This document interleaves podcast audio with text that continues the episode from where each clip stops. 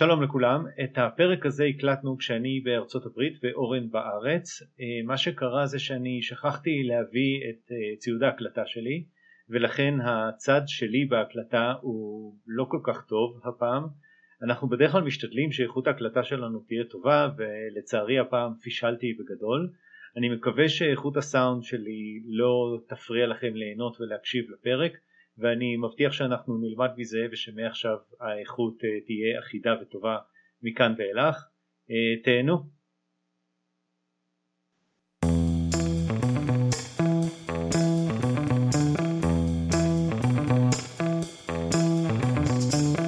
שלום לכולם וברוכים הבאים לסרקסטיק, פודקאסט דו-שבועי בנושא סרטים וגם קצת סדרות. אני צחי. ואני אורן. בפודקאסט הזה אורן ואני נדבר על עולם שאנחנו קולנועים. נתחיל בחדשות מעולם הקולנוע, נמשיך לספר על סרטים וסדרות שראינו השבוע, ואחר כך נבקר סרט שמציג עכשיו הקולנוע. היום נדבר על לוחם. הביקורת תחולק לשניים, שבחלק הראשון נגיד מה אנחנו חושבים על הסרט, אבל בלי לתת ספוילרים בכלל, כך שמי שרוצה ללכת יוכל לקבל המלצה בלי שנהרוס לו, ובחלק השני נספיילר לענתנו, אבל ניתן התראה לפני. כל הסרטים מופיעים באתר שלנו, סרקסטים, אפשר לחפש בגוגל, האימייל שלנו הוא סרקסטים מופיעים נקודה קום, ואתם מוזמנים לסלוח לנו באימייל. היי אורן. היי צחי. מה שאתה כבר? בסדר. מה העניינים? בסדר, אני מרגיש שאנחנו, אני צריך עוד פעם להתנצל על הסטאפ שלנו, בעיקר על האודיו שלי. כן, אתה רוצה להיות שווה איתי, פעם אני הייתי באודיו גרוע, צריך אתה יודע. שיהיה שוויון. כן, אז עכשיו אני uh, נמצא מעבר לאוקיינוס והבאתי את המיקרופון, לא הבאתי את המחבר, מחבר, וכן, uh, אנחנו תקועים עם מיקרופון באיכות uh, נחותה, נצא בפני המאזינים. מקווה שיעמדו בזה בפרק הזה, הפרק הבא כבר יהיה יותר. כן. אז מה קורה? מה, מה חדש? אתה יודע, חגים. כן. עוד מעט אחרי החגים. יוצא לך לראות הרבה, לעשות הרבה השלמות, סרטים, סדרות. כן, אני חושב שיותר מהרגיל אולי, בגלל, אתה יודע, יש יותר ימים בבית, יותר ימים שיש הזדמנויות, יש פסטיבל סרטים בחיפה, יש כל מיני, כל מיני אופציות. היו הרבה חדשות בשבועיים האחרונים? היו כמה דברים, אני, אני אתחיל, יאללה. קדימה. שמעת פעם את השם שלי לא אמר כלום, שנקרא סאשין ליטל פאטר? לא. אז טוב, זה לא כזאת חדשה אולי קריטית, אבל אה, זה אה, ילידה, אה, מה שנקרא, אה, איך זה נקרא, נייטיב אמריקן, כלומר אינדיאנית, מה שקראנו פעם, אה, שהיא... הייתה אקטיביסטית ידועה בארצות הברית, יחסית, שקיבלה ב-אלף תשע מאות שבעים ושלוש בשם מרלון ברנדו את האוסקר, מה? או יותר נכון לא קיבלה בשם מרלון ברנדו את האוסקר על הסנדק. כלומר, הוא שלח אותה בשמו לטקס האוסקר, בשביל לעלות לבמה ולהגיד שהיא מסרבת לקבל את הטקס, את הפרס בשמו, את הפסל בשמו, והמטרה הייתה להעלות את השיח על נושא הטיפול של תעשיית הקולנוע באמריקנים הילידים. היא זכתה להרבה לעג, כלומר, אתה יודע, כבר בזמן אמת היה רחש בחש בקהל, ומה פתאום מנצלים את הבמה של האוסקר למטרות פוליטיות, והיא הלכה השבוע, או שבוע, שבוע שעבר לעולמה, אחרי שהיא חלתה בסרטן השד, והיא לאחרונה זכתה באיזה סוג של רידמפשן שהאקדמיה התנצלה בפניה על ההתעללות שהיא עברה בגלל אותה הצהרה שהייתה לא מוצדקת, והיא מאוד התרגשה מזה שהיא זכתה לקבל התנצלות. באיזה שנה זה היה? שבעים ושלוש. כן, אני חושב על כל המחאות הפוליטיות שהיו מאז באוסקר. כן, היום זה פופולרי, אז זה היה תקדימי. כן. זה סתם, אתה יודע, אם אנחנו כבר פודקאסט קולנוע, שווה להזכיר אירועים כאלה. היה עוד חדשה שנייה, הצלוחת המערבון רסט, שבו אלק בולדווין ירה למוות בצלמת, בטעות. כן. אז הוא חזר להצטלם. כלומר, הוא חוזר להצטלם. הוא חוזר להצטלם, הגיעו להסכם, הוא חוזר להצטלם, כשבאופן מוזר הבעל של הצלמת, זה שנרגע, הוא קיבל טייטל חדש של מפיק בפועל. של ה... באמת? חלק מהסדר הפיצויים, סליחות, הוא יהיה מפיק בפועל, והם יחזרו לצלם. וואי, קצת משעשע. איזה סיפור. כן. אם דיברנו על פטירות, אז גם נפטרה אנג'לה לנסברי. הרצח במשיכת קולמוס. במשיכת קולמוס, כן. כן, כן. ג'סיקה פלצ'ר הידועה, אפרופו דיברנו לאחרונה הרבה על... גם פעם שעברה על סרטי אודנית, אז כן, היה אחד מסדרות האודנית המיתולוגיות, היא שחקה בהמון המון דברים אחרים, אבל זה היה אני חושב אחד הכי ידועים שלה, היא התחילה בכלל, או לא התחילה, אבל אחד עוד סרט מאוד ידוע שלה היה השליח ממנצ'וריה, המקורי, מ-שישים וסמפינג, שתיים אולי, לא זוכר שלוש, אני ראיתי רק את הרימייק, לא ראית? היא הייתה ב-תשעים ושבע. כן, כן, בסביבה טובה מה שנקרא. כן. אתה זוכר את הסדרה, נכון? אהבת אותה? לא ממש עקבתי אחריה, ראיתי, אתה יודע, זה היה בשנים שלא היה הרבה טלוויזיה. כן, זה מדורת שבט, היו יושבים כל המשפחה בערב, ביום וואטאבר בערב, ורואים את הדבר היחיד שיש לראות. אם אני זוכר נכון שנות ה-שמונים, משהו כזה. כן, כן, נשמע הגיוני, אני זוכר את זה בתור ילד, אבל אני זוכר שמאוד אהבתי את זה כבר אז. כן, אז אם כבר זה, אז גם ממש היה, לפני יום או יומיים נפטר עוד בחור, רובי קולטריין, אתה זוכר אותו מן הסתם? עוד שחקן אנגלי, כמו אנג'לה לנסברי. נכון, אתה בטח זוכר אותו מהמפצח ולא מהארי פוטר. קראו לו פיץ', והמפצח זה קרקר. כן. זה הייתה סדרה מדהימה, הוא שיחק גם ג'יימס בונד, אבל כולם מכירים אותו כהגריד מהארי פוטר. כן, כן. הוא היה שחקן מאוד מוצלח, התפקיד שהוא עשה, התפקיד הנבל שהוא עשה בג'יימס בונד היה כל כך מוצלח, הוא שיחק עם, איך קוראים לו, פירס ברוסנן, אני חושב, והתפקיד שלו היה כל כך טוב שהביא אותו גם לסרט השני של פירס ברוסנן.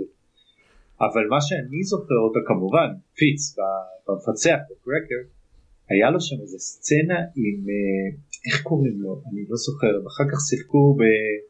הוא גם שיחק, אני חושב, בהארי פוטר, שהשני, שהוא ניסה להכניס אותו לכלא, שיחק איזה אוהד כדורגל גלוח ראש, ויש שם איזה סצנה שהוא צועק, השחקן השני צועק, L I B, E R B, W O P, משהו כזה, ליברפול, ואז הוא צועק לו בחזרה, מנצ'סטר, מנצ'סטר, אפשר לחפש את זה באינטרנט, זו סצנה מדהימה של רובי קולטריין. טוב, אני כבר רואה שתהיה באתר שלנו. כן. קישור. זהו, עוד כמה דברים קטנים. ביל מרי עלה לך כותרות השבוע האחרון. נאשם בהטרדות מיניות, התנהגות שאינה הולמת, כל מיני דברים לא נעימים. לא יודע אם שם צריך לשמוע על זה, אבל... ספיקינג אוף וויץ' הטרדות וכולי, יש את עכשיו נהיה שוב, לא שוב, אבל סיפור גדול עם אנג'לינה ג'ולי וברד פיט, שקשה להתחמק ממנו ברשתות החברתיות. שמעת מזה אני מניח, נכון? אי אפשר להתחמק מהכותרות. כן, כן, אז דיברנו לאחרונה הרי על ג'וני דב ואמבר הרד, זה סיפור מאוד מזכיר פה... יש פה כמה דברים, אני חושב, נקודות מעניינות. אחת, הסיפור הוא שהם עכשיו במאבק גירושים, מה זה עכשיו? כבר שש שנים במאבק גירושים, ועכשיו איזה סיפור שהיה עם יקב משותפת, היא מכרת היקב, בניגוד להסכם ביניהם שהיקב היא מכרה רק ביחד, והוא האשים אותה, ואז היא בעצם הוציאה איזה כביסה מלוכלכת מפעם על איזה טיסה מצרפת לארצות הברית, שבא מטוס הם רבו, הוא הרביץ לה, הוא הרביץ לילדים, היא טוענת כמובן. היא טוענת שזה היה העילה להגשת בקשת הגירושין, אז, אז יש פה סיפור, אבל ה, ה, מה היה שם רק שניהם יודעים, אבל ה, הסיפור שבעקבות זה עלה, זה, זה כל המסביב על מי השם, והמערכת יחצ, יחץ המשומנת שלו, שכמובן מאשימה אותה, ושהיא משוגעת, ו, וכמובן מאשימים את זה כל פעם באמת לג'וני דב ואמבר הרד, ש... הוא טען נגדה ובסוף יצא גם צודק במשפט, ויש המון המון אינטרסים כלכליים מאחורי העניין כמובן, שיקיר המועדון ברד פיט והכסף הגדול שהוא עושה, בטח לאחרונה עם ההצלחות שלו והאוסקר וכולי, ולעומת אנג'לינה ג'ולי שקרנה ירדה לאחרונה, ויש המון המון אינטרסים כלכליים שכדאי להם לשמור אותו האיש הטוב בסיפור, וכנראה אף לא נדע את האמת. כן, אבל תסלח לי שאני לא מתמקד בחדשות בסגנון גיא פינס. את הכותרות ראיתי, אבל אני לא... איכשהו, בסוף, אתה יודע, סלבים הם סלבים, אבל הם אנשים. כן, אבל בסוף יש לדברים האלה השפעה, אתה יודע, על הקריירות ועל הסרטים שאנחנו רואים בקולנוע, לסיפורים כאלה. עדיין לא הוציאו אותו אותה מכל מיני פרויקטים עתידיים, אבל זה מאוד יכול לקרות, הדברים האלה מתגלגלים מהר. כן, ברור שסיפור צהוב. כן, היה לי עוד, עוד כמה דברים קטנים. אחד, היה איזו חדשה על מרוול שדוחה תאריכי יציאה של הרבה סרטים בשלב החמישי והשישי. היה שם גם סיפור שהסרט בלייד, שהבמאי שלו עזב לפני תחילת הצילומים, באופן מפתיע, אז כל הצילומים נדחים בשנה. הם דוחים את, את בלייד כמובן, אבל גם את דדפול שלוש, את ארבעת המופלאים, את הסרט השני של הנוקמים. כל הדחיות הן בין חלק בחודשיים, חלק עד שנה, אז זהו, יש כזה לוח זמנים. אנחנו מדברים על איזה עשרים עשרים וארבע, עשרים עשרים וחמש כזה. נכון, אבל הם פרסמו ממש לא מזמן את כל התאריכים של האנקורים העיקריים, ופתאום, הופ, הכל זז בחודשיים אחרי. נכון, אבל הקורונה דחתה סרטים בשנתיים, זה התחייה של זה... כן, של כמה חודשים. כן, אבל עדיין זה עושה כותרות. זהו, דבר, שני דברים אחרונים שהיה לי להגיד. אחד, פסטיבל חיפה, הזכרתי מקודם על פסטיבל חיפה ממש לקראת סיומו, ויצא לי, כמו שדיברתי על בזמן פסטיבל ירושלים, והלכתי לסרט הפתיחה, אז גם לפסטיבל חיפה הלכתי לסרט הפתיחה, כמו שאני אוהב. זה היה, נדבר על זה עוד מעט במה ראינו, אבל פסטיבל נחמד, תמיד אני אוהב ללכת לשם, יש שם אווירה טובה, הרבה... הרבה סלבריטאים, הרבה... היה, היה אירוע, אירוע פתיחה מאוד נחמד. Mm. בירושלים הוא היה קצת משמים, יחסית, ודווקא בחיפה עשו אירוע נחמד שבו היה תזמורת על הבמה, עשו מחווה לשירי צביקה פיק, הביאו את ריקי גל לשיר לגור איתו עוד פעם, הביאו את עוז האבי ומריה פיי, איך שלא קוראים לה, לשיר שירים של צביקה פיק, בלומין, מריה פיי בלומין, או, או, או, או, או שאני טועה בשם וזה לא יהיה אלא מישהי אחרת, אבל הביאו אותם לשיר, לשיר שירים של צביקה פיק, והיה, הביאו פרס שחקן מפעל חיים למקרם חורי, מקרם חורי, על, על תפקידה בקולנוע. היה סך הכל טקס נחמד, הנחה אותו ליאור אשכנזי, אז היה גם טקס נחמד של איזה, לא יודע מה, שעה או משהו כזה, לפני הסרט, אז סך הכל היה, היה מאוד נחמד. מגדים. יופי. כן. כן. אז, זה לא ישראלי.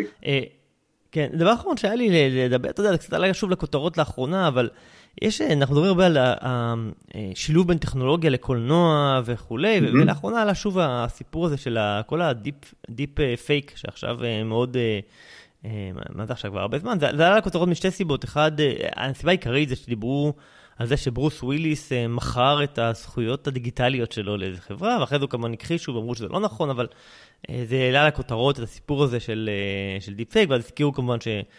אתה זוכר שאני, המפני גם בפרקים אני אמרתי שהחזירו את ג'יימס ארל ג'ונס לעשות הקול של דארת ויידר באובי וואן קנובי, מסתבר שזה היה גם דיפ פייק. כלומר, הוא מכר גם את הזכויות הדיגיטליות על הקול שלו, והשתמשו בו לאובי וואן, זה נשמע מאוד מאוד אותנטי. אני מניח שהטכנולוגיה של לייצר voice, נגיד באלקסה, או אתה יכול לגרום לאלקסה לדבר בכל קול שאתה רוצה. יש שחקנים שמכרו את הקול שלהם לאלקסה, ואז אתה יודע, זו טכנולוגיה שכבר קיימת די הרבה זמן והיא ממש איכותית בוויס, כן, ועכשיו זה גם מתחיל להיכנס לוידאו, ולא ירחק היום שנראה סרטים עם מרלון ברנדו שוב. כן, זה מעלה שאלות מעניינות, אתה יודע, באמת על מה זה כוכבות ומה זה משחק, מה זה משחק, בטח הבעות פנים. כן, זה יהיה זמנים מאוד מעניינים, אני בטוח שיהיה כזה. אני מדבר היום אחד על הסרט הראשון שנעשה, שכולו היה דיפ פייק. כבר היום כמובן יש, אתה יודע, את הצנה פה ושם של מרק המיל צעיר, והחזירו את ליה אחרי שהיא מתה לסטאר וורס, אבל כן, אבל זה לא היה איכותי. זה לא היה מספיק. לא היה איכותי, זה היה קצר, כן, שיהיה סרט שלם עם מתיחיות שמונה עשרה, אז זה יהיה מעניין. זה ממש מוזר שאפילו להוריד שפם לא הצליחו לפני כמה שנים, את השפם של סופרמן, כן, ועכשיו מדברים על, כן, בסדר, זה יהיה מאוד מעניין. כן. אתה יודע, איגוד השחקנים מתנגד. טוב, זהו, זה לי, יש לך עוד דברים להוסיף? לא, אתה כאילו, בדרך כלל אני מביא את הפתירות, הבאת את שתיהן, אז זה סבבה לקמפר. אפשר לדבר על מה ראינו. יאללה, אתה רוצה להתחיל? אני אתחיל. שני דברים, אחד, זה אתה ואני מדברים על סרטים באמת כבר, כבר הרבה שנים. אם הם חושבים לעשות את הפודקאסט הזה, ואז אנחנו התחלנו לעשות את זה, ופתאום אנחנו מגלים שהטעם שלנו בסרטים הוא, הוא די הפוך. וחשבתי על זה שזה, שזה דווקא יתרון, כי המאזינים שלנו כבר יודעים לזהות מה הטעם שלי ומה הטעם שלך, והם יודעים שאם אני ממליץ על משהו, אז כנראה שהם לא יאהבו את הסרט או הסדרה, ואם אתה ממליץ על משהו, אז הטעם שלהם יותר דומה לשלך, מה שלי, אז כאילו הם כבר יודעים, לפי מי ממליץ על מה, אם זה הטעם שלהם או לא. הלוואי שזה היה כזה קל, הלוואי שזה היה כזה קל, אנחנו יותר כמו דיאגרמת ון כזאת, אתה יודע, שיש בשטח חפיפה, שהדברים הוא חמישים אחוז או שלושים אחוז או שמונים אחוז, אבל יש בשטח חפיפה ויש גם אזורים שאנחנו שונים. אבל בסוף אנחנו סוג של מבקרים דומי כולו כזה, ואז אתה קורא, אתה מבקר, ואתה יודע אם הטעם שלו דומה לשלך עוד. תמיד נכון, זה גם מבקרים, דרך אגב הם מבקרים גם, אתה יודע, שאני קורא גם מבקרים בכל מיני מקומות, זה אותו סיפור, כן? כן, נכון. אז חשבתי שזה טוב, כי אנחנו נותנים שתי זוויות בדרך כלל, או שני כיוונים של ביקורת, וזה טוב. ומה שקרה זה שהייתה לי טיסה באמת כאורך הגלות לצד השני של כדור הארץ, ולא הייתה לי ברירה, שמתי מלא דברים על המחשב, ואמרתי, הגיע הזמן שאני אקח את כל ההמלצות שלך, ואני אעשה מעשה. זרוק אותם לפח. לא. אז הסרט הראשון שראיתי נקרא צ'אצ'ריס, שהבלצת. זה לא בשבילך אבל, והייתי יכול להגיד לך מראש שזה לא לגמרי בשבילך, אבל בסדר. ואני הולך לבלבל את כולם, כי אני חשבתי שהסרט הוא חמוד. כן, הוא היה קצת דביק, קצת סוכרתי משהו, אבל כמו שאמרת בצורה מוזרה, הוא כן גם היה על החיים האמיתיים, ואני חושב שזה מה שהופך אותו לחמוד. תוך כמה דקות אתה מתאהב באנדרו הגיבור, כי הוא כתוב טוב, והמערכה הראשונה היא באמת מעניינת, היא בונה את הסטאפ טוב. השנייה היא טיפה מבולבלת, לא מצליחה להחזיק את הסוף, אבל הסוף חמוד. מה שהיה לי מעניין להגיד, זה שכשאתה נתת את הביקורת, אז כאילו רמזת שיש איזשהו טוויסט. אני אף פעם לא אוכל להגיד, כי כשאני התחלתי לראות את, ה, את הסרט, בערך תוך שלוש דקות ידעתי מה הולך להיות הטוויסט, ידעתי איך הוא הולך להיגמר. ואני אף פעם לא אוכל, אני אף פעם לא אוכל להגיד, אם הייתי יודע, אם לא היית אומר שיש טוויסט, או, או שידעתי שיש טוויסט, או שידעתי איך שהוא יגמר בגלל שאמרתי שיש טוויסט. זה גרם לי לחשוב על זה שגם כשאתה לא רוצה לחשוף מה הטוויסט, עצם זה שאתה אומר שהוא קיים, ברור, ברור, תמיד אני אומר את זה. כן. זה כל כך ברור, בטח, בטח. אתה כבר מחכה לטוויסט, ואז אתה כבר מתחיל לנחל, ואתה מתחיל, ברור, אסור להגיד אפילו שיש טוויסט. בדיוק, אוקיי, אז זה גרם לי לדעת איך הוא יגמר, בסדר. עוד דבר אחד, דקוטה ג'ונסון, אני רק רוצה להגיד שזה בטח מוזר, אבל היא לא מחמישים גוונים של אפור, אלא מהבת האבודה, שהיה סרט ממש מעולה. רגע, רגע, היא גם מחמישים גוונים של אפור, אבל בוא, שנייה. עבורי, עבורי.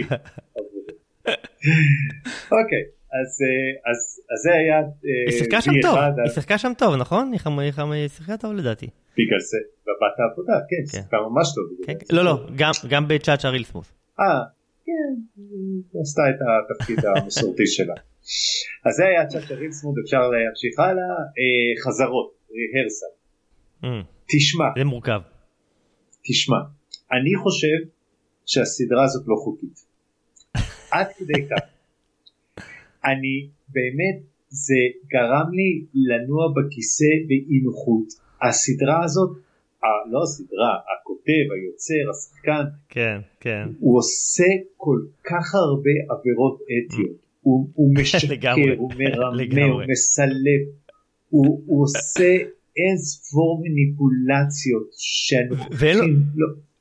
ואין לו שום בעיה גם להראות את זה ולדבר על זה, כאילו אין לו שום בושה. תקשיב, זה, זה נורא, זה אפל, זה, ואני אמר, אני אמרתי, אני לא מוכן לשתף עם זה פעולה. ראי, השימוש בתינוקות היה מזעזע, אני מסרב להאמין שיש אימא בעולם שתיתן את התינוק, את התינוק שלה למשך ארבע שעות לאישה שבאופן ברור אין לה שום כישורים לטפל בתינוק. ואני אני, אני אגיד לך, אני ראיתי שני פרקים, אמרתי, אני לא ממשיך לראות את זה, זה לא סדרה חוקית, בין השאר, בגלל שאם הוא עושה כאלה מניפולציות על השחקנים או על הגיבורים, אז אין לי ספק, עלינו. אין לי ספק שהוא עושה בדיוק את אותן מניפולציות עלינו, ומבחינתי, אה, אין שום סצנה אחת אמינה ואמיתית בסדרה הזאת. אין. זה, זה כמו לראות פרסומת של טעם החיים, זה כמו לראות ריאליטי, הכל שקר אחד ולא. תשמע, זה, זה, כמו, זה כמו לראות את זה, זה כמו לראות את ליאור, את ליאור סושה, אתה יודע שעובד עליך, אתה רק לא יודע איך. לא, אז תשמע, מה זה לא יודע איך? תראה, אה, אה, יש, אתה, אתה סיפרת על הקטע שהם מוציאים את התינוק דרך החלון. כן, כן. עכשיו, אני ציפיתי לזה, כי אתה אמרת את זה, אתה תסתכל על הקטע הזה עוד פעם, הם לא מוציאים את התינוק דרך החלון. יש צילום של המצלמה שמביאים את התינוק לחלון, ואז יש את הצילום מבחוץ שמורידים את התינוק במדרגות. הם לא העבירו את התינוק דרך החלון. תקשיב, הכל ערוך, הכל חתוך, הכל מניפולציות, הכל שקר אחד גדול, לא חוקי, לא אתי, אני, אני לא, אני פשוט תשמע. אבל אני חושב שזה חלק מהקטע שם, אני חושב שחלק מהקטע שלו זה לגרום לך לנוע באי-נוחות, זה לגרום לך להזדעזע, זה, אתה יודע, פרובוקציה של פרובוקציה. אבל מה אתה לומד מזה? מה, מה, אין, אבל הוא מעלה, הוא מעלה גם שאלות, הוא מעלה גם שאלות. זה כמו, אני לא מסכים, זה כמו לראות סרט, אתה יודע, גור, שאתה רואה את כל האיברים הנשפכים החוצה. זה לא, זה לא נותן לי כלום, אני לא נהנה מזה, אני לא, קיצור, לא ראיתי את זה. נקסט, הלאה, אני רץ על זה מהר. ריק ומורטי, פרק שישי, אני חושב, הפרק שאמרת שהוא על סברנס, שהוא לוקח משאיל מסברנס, פרקים קצרים עשרים דקות, כן, ראיתי עשרים דקות, כן, אני מבין למה אתה אומר, זה לא בשבילי,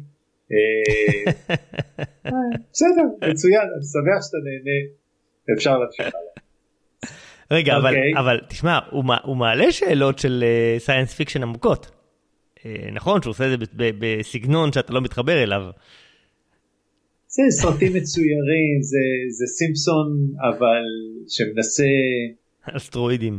כן, סימפסון לקח את זה לקטע ההומוריסטי, ופה יש אלק מנסים לעשות איזה משהו אמיתי, אז עוד, לא, בסדר, לא בשביל. מה עוד? אמרתי, אני לא עברתי אחד, ותראה, התחלתי עם הדבר הטוב, התחלתי עם צ'אצ'ה רילסמן. פאודה, ראיתי את העונה הראשונה של פאודה, את כולה, נשמע. וואלה. כן, הנה אני אסכם לך את זה. אוסף של קלישאות מבוצעות במשחק מוגזם וגרוע למרות ההפקה באיכות גבוהה. אי אפשר לראות את זה. אמרת שאיכות גבוהה, אז אהבת. ההפקה באיכות גבוהה, המשחק גרוע, התסריט הוא פשוט אוסף של קלישאות. אין, אתה, כאילו, אין משהו אחד שאתה לא יודע שיקרה. יש את הבוגד ויש את הזה ואת המנהל שמתחיל עם הפקודה שלו. הכל קלישאה אחת גדולה. אתה אמרת שזה נותן לך שטחים, אני לא ראיתי שטחים, אתה יודע, מה מראים לך? מראים לך עזובה, זה צולם בקלנסווה, מה, כאילו, מה שטחים, זה לא באמת צולם בשכם. אז אני יכול להבין למה נטפליקס קנו את זה, כי הם לא מבינים שהמשחק גרוע, כי הם לא מבינים עברית, אז... אבל בקלישאות, נטפליקס ממש ממש טובים, והקלישאות נתימות להם, אייץ' בי או לא היו קוראים את זה. ובסדר, נטפליקס. בקיצור, אני לא אמשיך לעונה השנייה. זה עשה כבר עונה, מה, רביעית, חמישית, אתה יודע, רביעית. זה מצליח בכל פרמטר. אוסף של קלישאות משוחקות ממש ממש מוגזם בגרוע. אין, אנשים לא מדברים ככה. לא מדברים ככה, מנהל הקבוצה או היחידה הזאת לא היה מדבר ככה בחיים. זה מזעזע, מזעזע. אוקיי. דבר אחרון שקצת דיברנו עליו זה אנדור, וראיתי את הפרק האחרון, ותשמע, באמת הסיפור, אני לא יודע, היה שם רעיון שהם חשבו על זה שצריך להיות טייס, שמצטרף למורדים למשימה אחת בלבד, ובכל רגע הוא מזכיר להם שהוא שם רק בשביל הכסף, ובסוף המשימה הוא חוזר הביתה, ובסוף כנראה יישאר איתם. ואתה יודע, זה סיפור כל כך מקורי, אני לא יודע מאיפה הם הביאו את זה. תקשיב, אני לא מצליח להבין למה סטאר וורס חייבים לשחזר את הסיפורים שלהם עוד פעם ועוד פעם ועוד פעם ועוד פעם.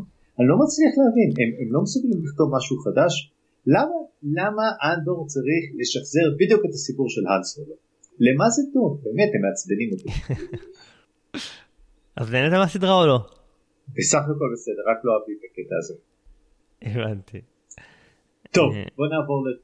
בוא נעבור לדברים האמיתיים, כי עד עכשיו זה היה רק רנט עמוק שלי על הדברים שהמלצת עליהם, והיית צ'אצ'ה רילסמוד, כן, לא בשביל, אבל בסדר, ידענו את זה מראש, והייתה לי טיסה כל כך ארוכה של איזה מאתיים שעות, אז זה העביר לי את הזמן.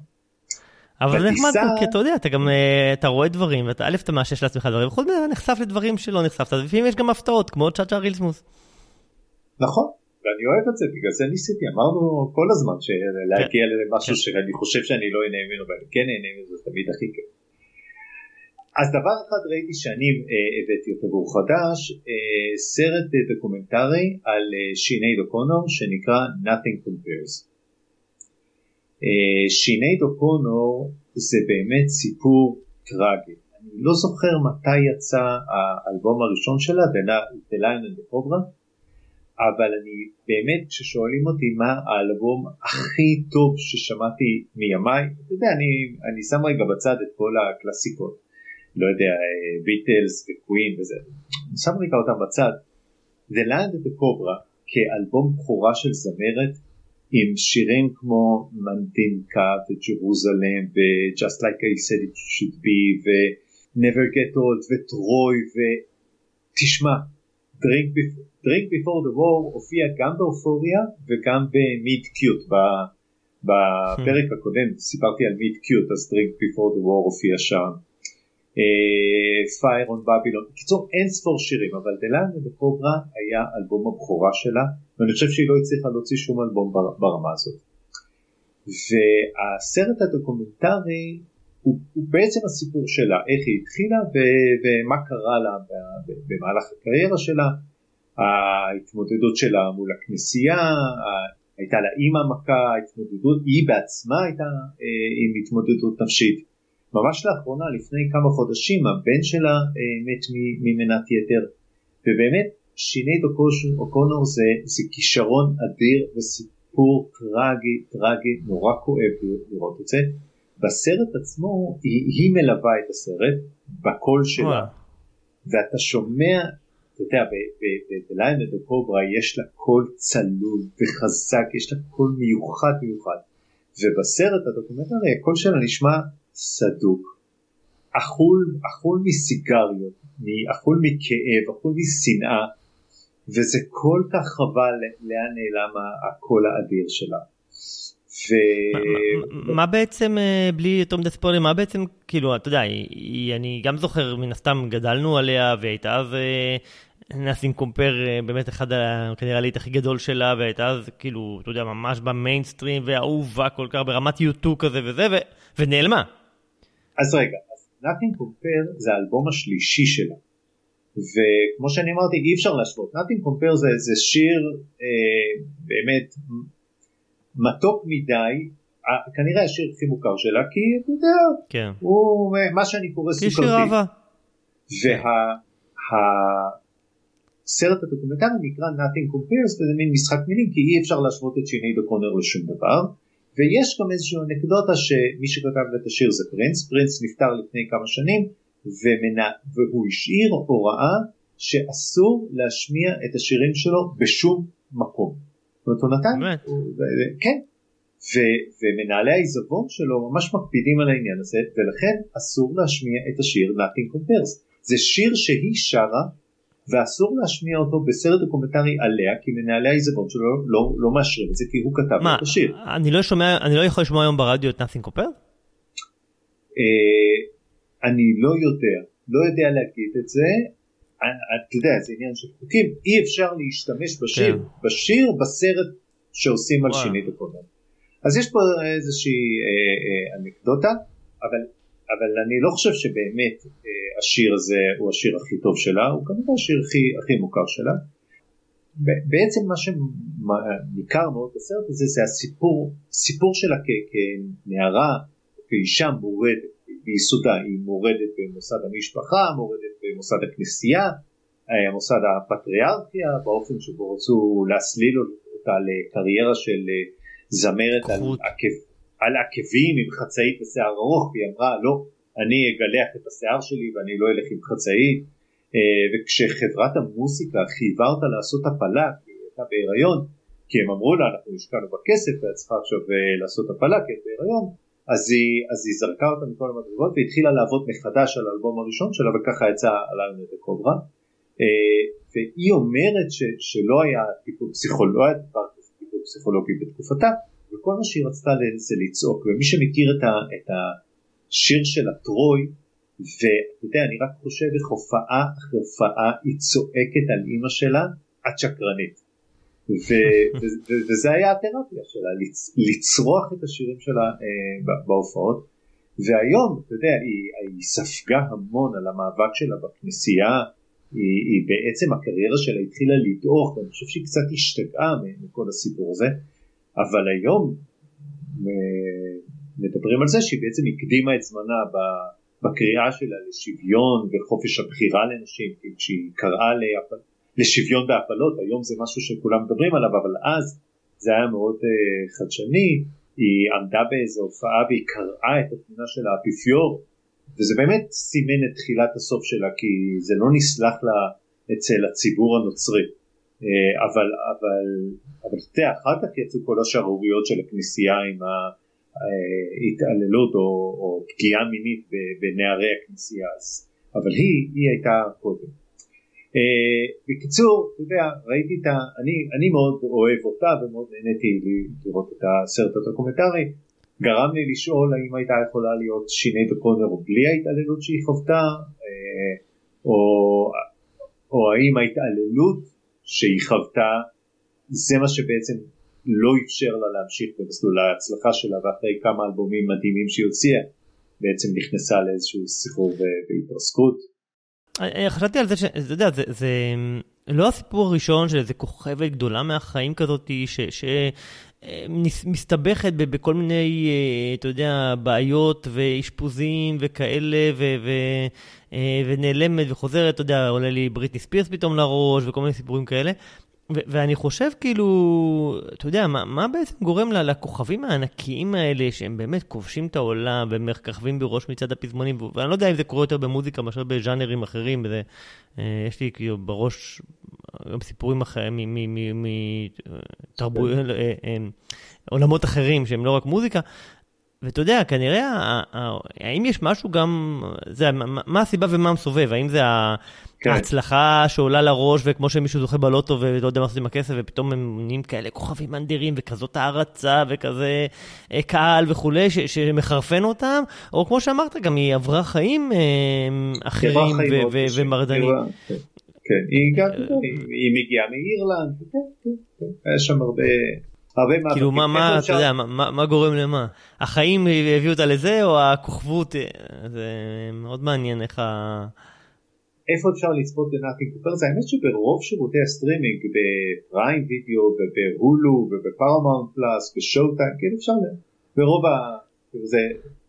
זה הרבה זמן הסרט דוקומנטרי שאפשר רק לקנות אותו, ולפני איזה שבועיים אני חושב הוא יצא לכל שירותי הסטרימינג.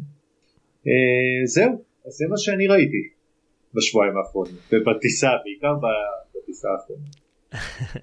סבבה. טוב, אני אספר מה אני ראיתי, יצא לי גם לראות לא מעט חגים וסופי שבוע ארוכים וכאלה. הזכרת שאנדור הסתיים, אז היו גם הסיומי עונה בשבוע האחרון, הסתיים שי-הלק, הסתיים טבעות הכוח, הסתיים, היו כמה דברים שהסתיימו, אז זה יפנה אולי זמן בהמשך לראות עוד דברים. רק במילה, שי-הלק היה לדעתי סדרה מהפחות טובות, או שאני פחות נהניתי של של של מארוול, כאילו לקחו את זה כיוון מאוד קומי, אבל לדעתי לא מאוד מוצלח, ודי סדרה שהעברתי בשביל לסיים אותה, אבל אבל לא ממש, לא מאוד מאוד אהבתי אותה, בלשון המעטה. אתה יודע, גם ככה הגיבורי על זה לא מייקה פרופטיב. הגיבורי על וקומדיה, זה שתי ז'אנרים שאתה מאוד אוהב. לא, אבל אני אומר, גם ככה, אתה יודע, הכוס התמלאה בכל הסדרות של גיבורי העל שיוצאים, ואני שבע לגמרי, אין לי, זה לא, זה לא משהו שאני אפילו מתחילים אותו, אז אני, אני קורא את הביקורות, אני רואה שיש כעס גדול על מרבל ומה שהם עשו בכלל, בכל הפייס פור, שהוא נקרא, בשיעל קסמו, אז אני נהנה שלא השחטתי את זמני על הסדרה. היו שם, אתה יודע, לפעמים היו, היה איזה אומאז' לצנת הפתיחה של הלק המקורי, של הלופה רינגו בשנות ה-שבעים שמונים, אז היה איזה אומאז' לצנת הפתיחה של ה...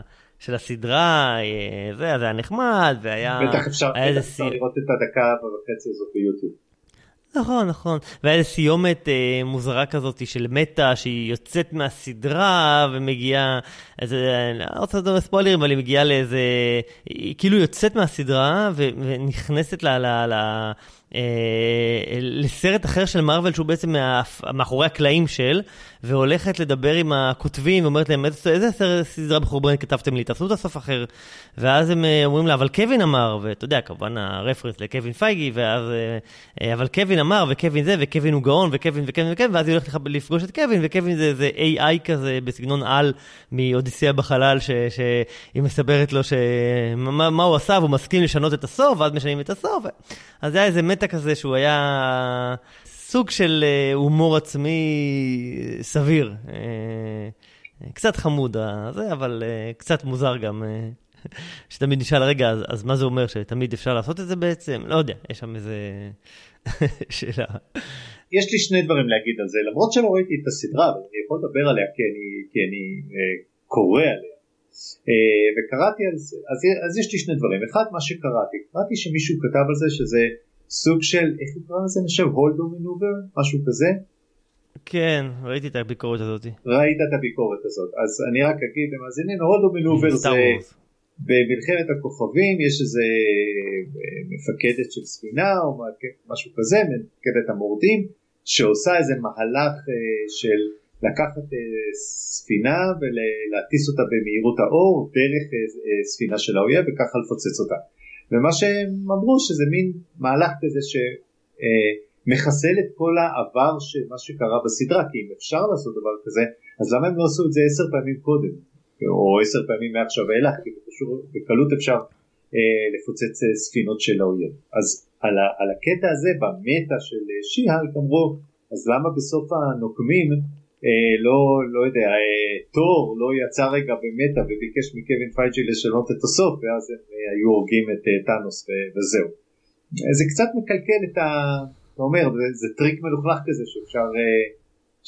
למה, אם אפשר לעשות את זה, אז למה לא עשיתם את זה קודם? אז זה דבר אחד שקראתי. הדבר השני... כן, אבל, אבל אני לא מסכים עם הביקורת הזאת. דרך אגב, שנייה, אני לא מסכים עם הביקורת הזאת, כי, כי, אתה יודע, סגנון, סדרה אחרת, עם סגנון אחר, שעשו בה הרבה מטה והרבה שבירה של הקיר הרביעי. למה לא שומעים את הקיר הרביעי בכל סרט של מארוול? לא, כי זה סרט, זה סדרה שבה יש סגנון אחר, עם, uh, טריקים אחרים, ועשו בה איזה מה שחשבו שהוא נחמד. זה לא מה שכל העולם של מארוול מאפשר, uh, לצאת אל מאחורי הקלעים ולדבר עם קווין פייגי. Uh, בסדר. כן.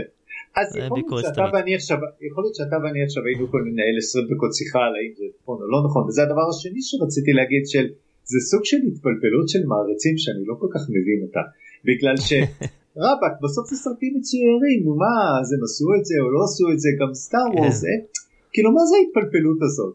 אז בסדר, אז עשו את זה, מה זה משנה? בסוף זה פנטזיה, אפשר לדלג הלאה ולא להתעמק בדברים האלה. כן. זה, זה בשביל.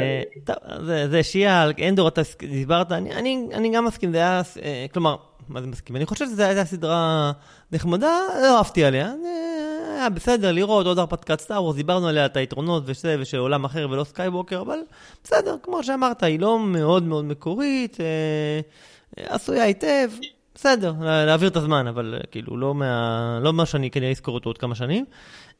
והסתיימה גם טבעות הכוח שדיברנו עליה, גם זה הייתה סך הכל, אני מאוד נהניתי מאוד נהניתי, אפילו זה קצת החזיר לי, או לא יודע אם החזיר לי או התחיל לי, אבל קצת את האהבה לפנטזיה שאני לא מאוד, אמרתי שאני בעבר שאני לא מת על פנטזיה, וזה סדרה שמאוד נהניתי ממנה, מאוד, אפילו בלי שיש לי את כל ה... אתה יודע, מעריצי הטולקין וכל העולמות והגזעים, ושיש להם את כל המטה של קראו את כל הספרים, אני לא מאלה, ואומנם דיברנו על זה בעבר, וראיתי את הסרטים הקודמים וכולי, אבל אבל נהניתי מאוד מהסדרה, נהניתי מאוד, מאיך שהיא מצולמת, מהעלילה, מ- מ- מהדמויות, מ- באמת, זה היה... ו- ואני מבין למה אתה, אתה יודע, אנחנו צוחקים על זה הרבה, אבל אמרת, סטאר וורס זה פנטזיה, וכוחות ה- האופל והאור, והמעבר של דמויות, מכוחות כאלה, כוחות כאלה, ש- שג'ורג' לוקאס לא כל כך עשה את זה טוב בסטאר וורס. ובאמת, זה הייתה פנינה והפתעה לטובה, ונקווה שהעונות הבאות ימשיכו ככה. ובמקביל אני קורא את הביקורות על משחקי הכסף חדש, כן, ומה שאני קורא בביקורות זה סדרה סתמית לגמרי שלא קורה בכלום, ואין לי ספק שטבעות הכוח היא סדרה הרבה יותר טובה, אבל אני בטוח שהרייטינג של משחקי הכסף הוא יותר גבוה, כי ככה זה עובד. אבל תן לי לשמח אותך, אתה יודע כמה פרקים יש לאנדור העונה הזאת? שישה, אבל נגמרו שנים עשר, יש לך עוד שישה פרקים, ובעוד ארבעה ימים יוצא הפרק הבא. אתה רואה? שימחתי אותך. חשבתי שהסתיימה. לא, עוד ארבעה ימים יוצא הפרק הבא. כן, יש לך עוד שישה. שמחתי שהסתיימה. לא, יש לך עוד שישה פרקים. תהנה. הבנתי. טוב, אולי זה עוד ישתפר הלאה.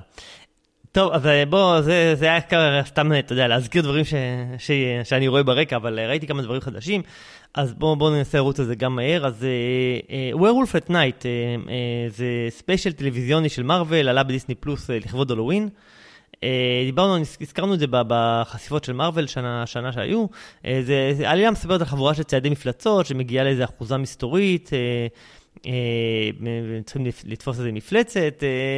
סך הכל זה ספיישל שהוא של חמישים ושלוש דקות, נדמה לי. זה מעדן אימה משעשע, מבדר, הוא קצת מחווה לאוהבי סרטי מפלצות של פעם כזה, דרקולה ופרנקנשטיין וווירולף וזה, של ממש, ממש פעם כזה, שנות ה-שלושים ארבעים, גם בשחור לבן, מסוגננת, אתה יודע, זה, שאתה רואה אימה בשחור לבן היא פחות אימתית, אתה יודע, אין את הפוטו-ריאליזם, כאילו, זה נראה של פעם, עם, וגם עשו את הסגנון, אתה יודע שה...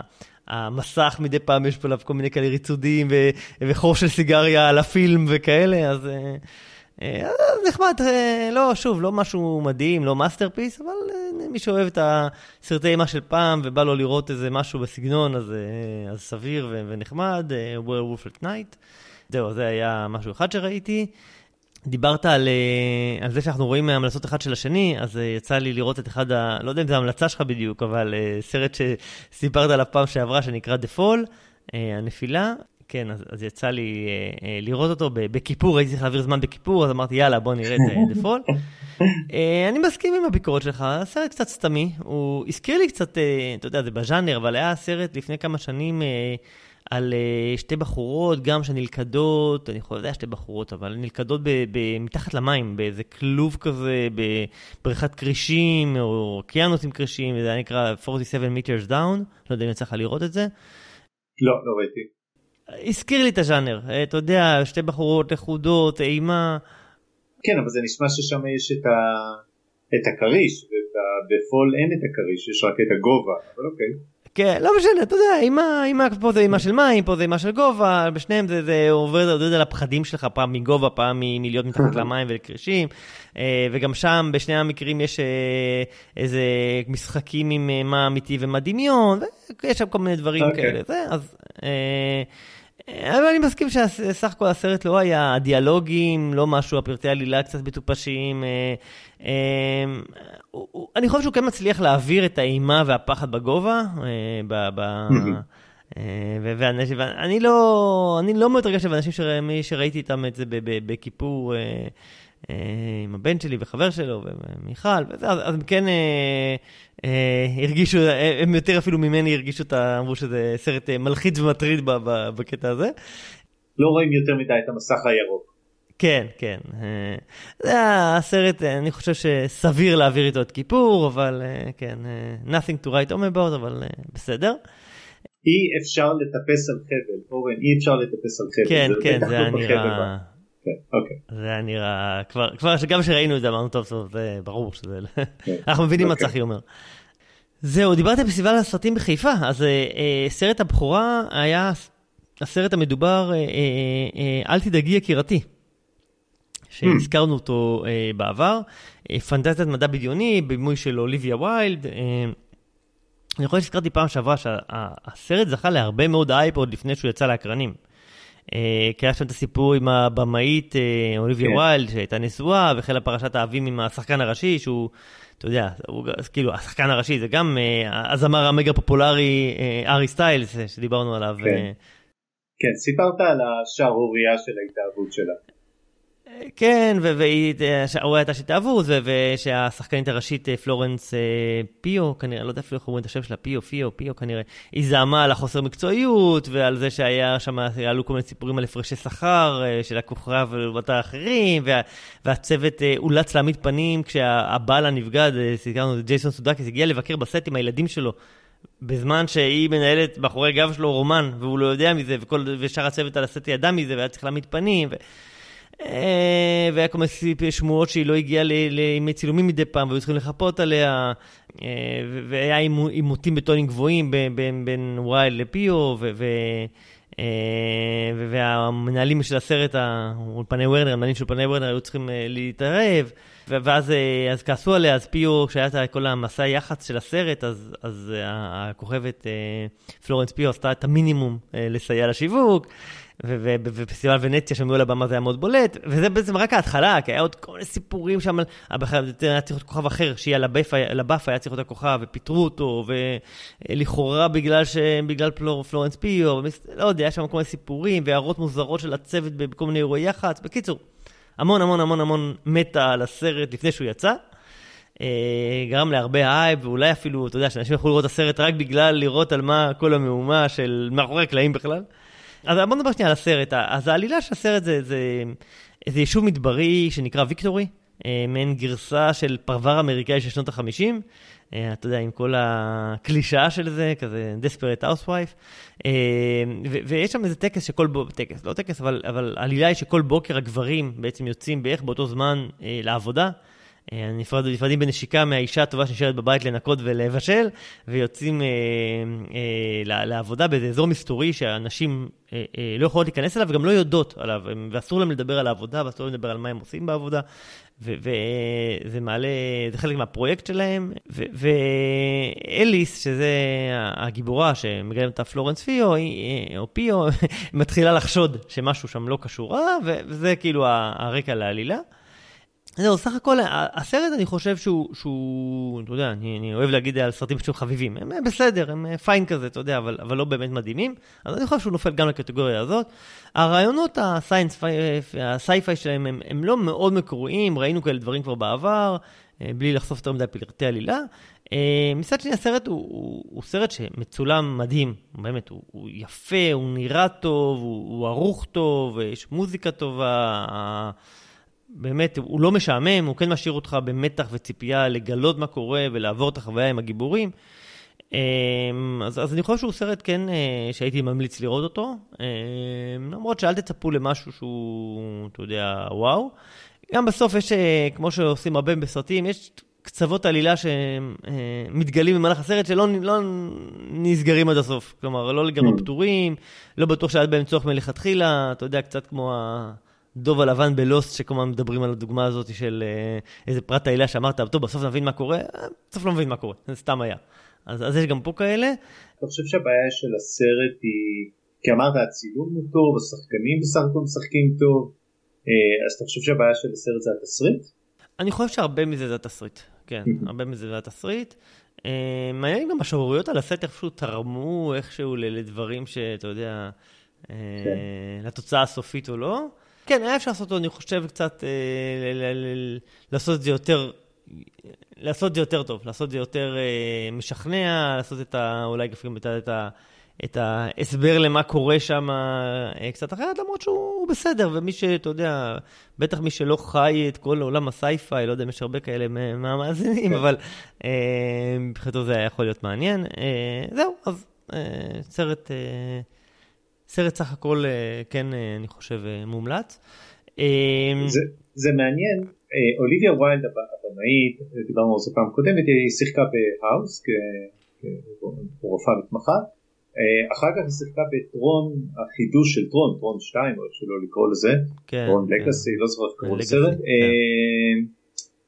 ואתה יודע, זה סרט איזוטרי, סרט קטן, זה שיחקה בסך הכל זה היה מעבר שלה מהמסך לקטן למסך לגדול, ואחר כך היא, אני חושב שהיא שיחקה בעוד כמה סרטים, ואחר כך היא פעימה, לא זוכר, סרט עם שתי בנות כאלה ש...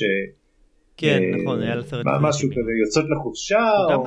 אני חושב מוערך, כאילו היה לו... אני יודע, זהו, ובעצם אמרו שלאוליביה ווילד יש, מביאה קול חדש, קול נשי חדש כבמאית להוליווד, וזה גרם לי לחשוב ששווה לעקוב אחריה, ולראות מה יהיה, ואני... אני תוהה אם כל הסיפור והשערוריות האלה בסרט הזה קצת יעמו את הציפייה מהפרויקטים של אוליביה ווילד. חבל, חבל. כן.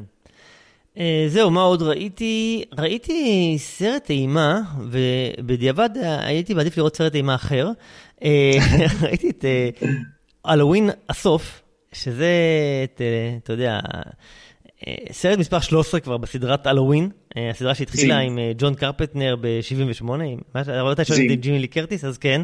זהו, אוקיי, ג'ימי לי קרטיס, אני אגיד לך, כי אני נמצא עכשיו במולדת הלואוין, זה לא יאומן, כל וולמרט שאתה נכנס אליו, יש את הפרוסטורים האלה של הכתום והשחור של הצבעים של הלואוין, הם מטורפים לגמרי אמריקאים. לא רק במולדת הלואוין, אתה גם שבועיים לפני הלואוין, אתה יודע. אבל זהו, שזה כמובן שלי אומרת שזה כבר חודש ככה, ואתה פותח את הטלוויזיה, אבל אתה לא יכול להימלט מכל סרטי הלואוין והפרומואים לסרט של ג'ימי לי קרטיס מראים אותה. כן, מטורפים לגמרי. אין פה מה לראות בקולנוע, אין פה מה לראות בקולנוע, הכל זה סרטי הלואוין. כן, אז, אז, אז זהו, אז, אז הסדרה שהתחילה ב-שבעים ושמונה, ג'ון קרפנטר, שבמאי אדיר, שאתה יודע, שם, אתה יודע, שם מה-top of my head, אני זוכר את The Thing, והיה לו אז ב-Werewolf כזה, Werewolf in London או משהו כזה, והיה מלא סרטים, אני בטח אמרתי עכשיו, שניים מאיזה עשרות סרטים לא יותר שהוא עשה, היה באמת מאי של, של אימה מאוד ידוע, ומי שזוכר זה הסרט המקורי זה על בחור שמייק מיירס שהוא איזה פסיכופת כזה שרוצח את מילית אחותו בהתחלה ואחרי זה הוא רוצח אנשים בעיירה. ג'ימי לי קרטיס היא הבייביסיטר, אז היא הייתה בתחילת הקריירה שלה, שנות ה-עשרים. אתה מאמין לי שלא ראיתי, נכון? כאילו זה ברור, זה לא... אתה יודע שאני חושב שאני אני חושב שראיתי את המקורי ב-שבעים ושמונה ואני חושב שזה היחיד שראיתי בשלוש הסרטים, כאילו לא התחברתי יותר מדי לסדרה הזאת. אולי ראיתי עוד, אני כבר לא זוכר, זה לא השאיר עליך אותם. החוסר האהבה שלי לסרטי מאה התחיל ב-שבעים ושמונה כנראה. טוב, אוקיי. כן, הם עשו, אתה יודע, הם עשו, היה גם הלואוין, הלואוין שתיים, ואז, ואז זה היה הפסקה, ואז עשו לזה ריבוט, בלי ג'ימי לי קרטיס של כמה סרטים, ואז עשו לזה ריבוט נוסף, שבריבוט הנוסף התעלמו מכל הסרטים שהיו באמצע, והתחילו אה, אה, מחדש, לא זוכר ב-אלפיים וחמש עשרה או משהו כזה, מחדש את אה, אה, סרט שהוא בעצם ההמשך של הסרט המקורי מ-שבעים ושמונה. התעלמו, התעלמו מכל מה שהיה מהלואוין שתיים ומהריבוטים וכו', ועשו סוג של המשכיות לאז, אה, ארבעים שנה אחרי, וזה באמת יצא, זה יצא באמת ב-אלפיים ושמונה עשרה, זה היה סרט לכבוד ארבעים שנה באמת, עכשיו שאני נזכר, והוא יצא זה, והוא היה כאילו המשך של הסרט מ-שבעים ושמונה, ואז ממנו כבר היו, זה השלישי כבר מהריבוט השני. אתה יודע, ז'אנר, ז'אנר, כל הז'אנר הזה של אימה שאתה לא אוהב, הוא עבר הרבה תהפוכות בעשרות שנים האחרונות, אתה יודע, פעם זה היה מסרים פוריטנים כאלה על נערות שמתנהגות לא בצניעות וננשות במוות על חטאיהן, בכל מיני מוות מזעזע. יש אפקטים של גועל, אבל קשה לעשות דיון אמיתי ומעניין על הז'אנר האימה מסרט כזה שהוא סרט באמת גרוע, באמת. דיאלוגים גרוע, משחק גרוע, עלילה גרוע. ממש ישבתי, אמרתי, מה אני רואה? נו, באמת, זה, זה, זה, אין שם אף משפט שבאדם מוציא שהוא משפט אמיתי. אף אחד, באמת, וזה כל כך בולט. לפעמים זה נראה לי בכוונה, כי זה חלק מחוקי הז'אנר, אבל זה לא יכול להיות... לא, לא, זה גרוע ברמה, אתה יודע, יש סרט, דיברנו על זה שראיתי את, מה זה היה, בלק פון, שאמרתי שהיה סרט, אתה יודע, שאפשר לדבקר את זה אימה או מתח, אבל הוא היה סרט, כן יעיל, וכן ישבתי ונהניתי, וכן הצליח להפחיד, ו... וזה לא, לא, לא היה שם אף קטע מפחיד, ואף קטע ששבתי, ואולי קצת, יודע, קצת סנף גול כזה של דם השפריץ, אבל גם זה, לא יודע, היה ממש סרט שממש... אמרתי, אני חושב שאמרתי אז, שלעשות סרט אימה טוב, שבאמת יפחיד אותך, זה כישרון, ולסרט הזה אין כישרון. אז זהו, אז מי שלא התחבר להלואוין ב-שבעים ושמונה יכול להמשיך לא להתחבר גם היום. וגם מי שהתחבר, זה מהסרטי אימה גרועים. חבל שלא ראיתי את סמייל שעכשיו בקולנוע שאומרים עליו הרבה דברים טובים, אז אם כבר סרט אימה, אז כנראה שהוא מומלץ יותר. אז זהו, זה הלואוין. עוד שני דברים נראה לי שראיתי. אחד, ראיתי בנטפליקס סרט תיעודי, אתה ראית תיעודי על זמרת, אני ראיתי תיעודי על מה שאני אוהב, שזה כדורסל.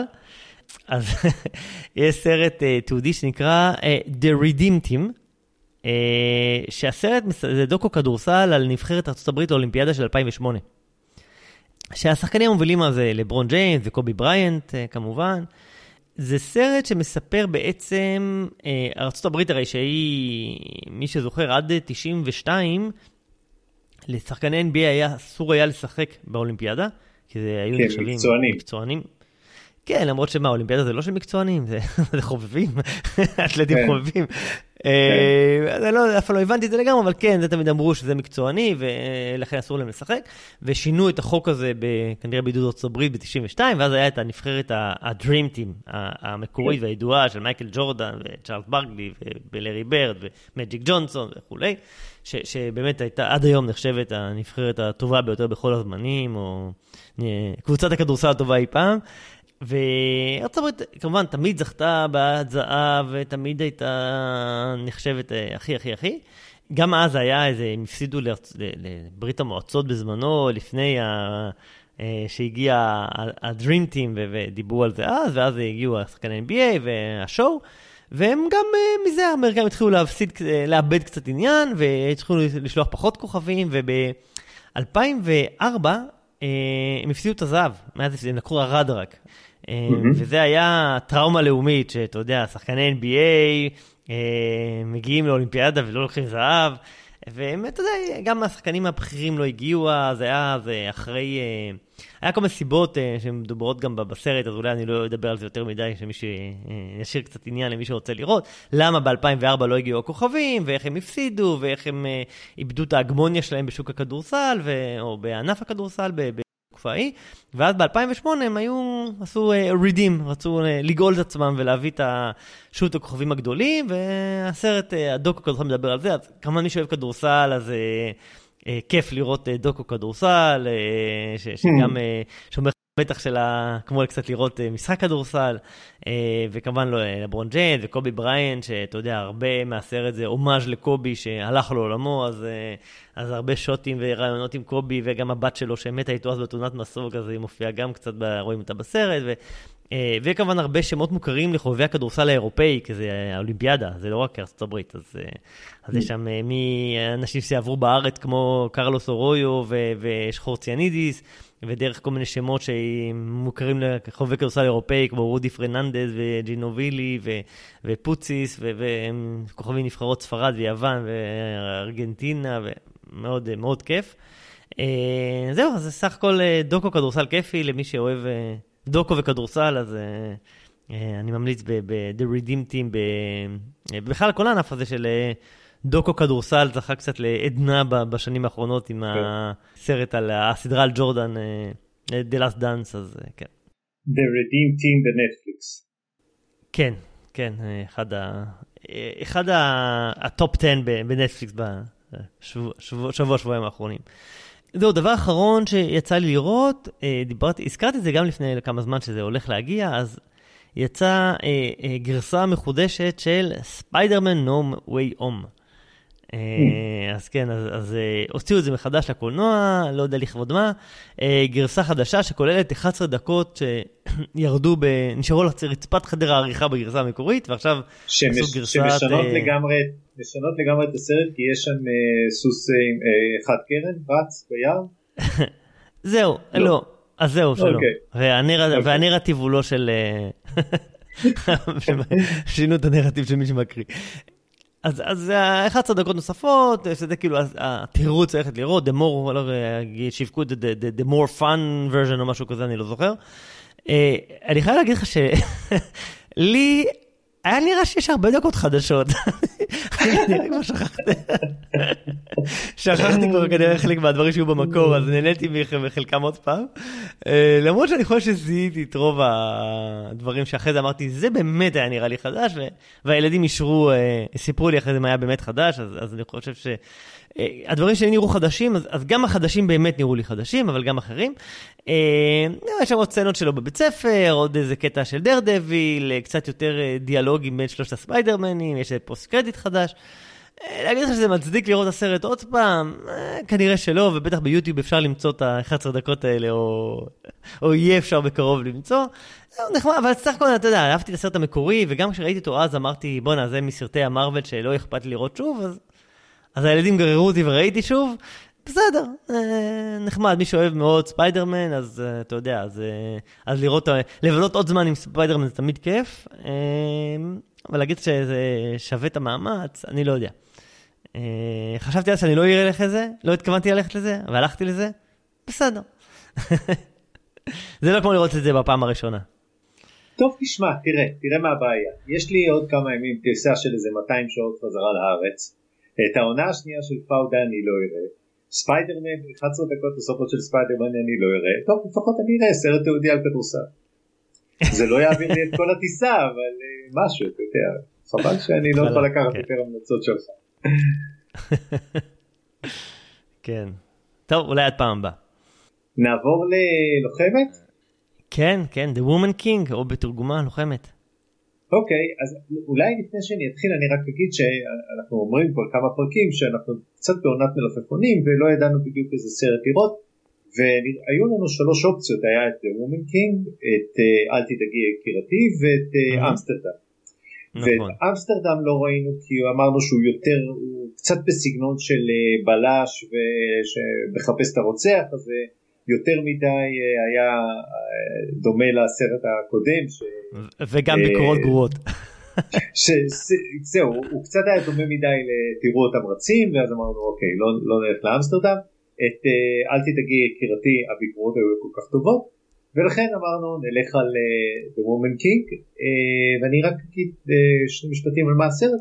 הסרט הוא על סיפורה של אגוג'י, שהיא יחידה של נשים לוחמות אשר הגנו על הממלכה האפריקאית דהומי במאה ה-תשע עשרה באמצעות כישורים ואומץ שלא נראו כדוקומנטר. הסרט עוקב אחר המסע של הגנרלית נניסקה שמשחקת אותה ויולה דייביס, ויולה, ויולה דייביס ששיחקה בעזרה ובפנסס עם דזל וושינגטון ובמרוול, כן, כמובן, כל הספנסס כמובן.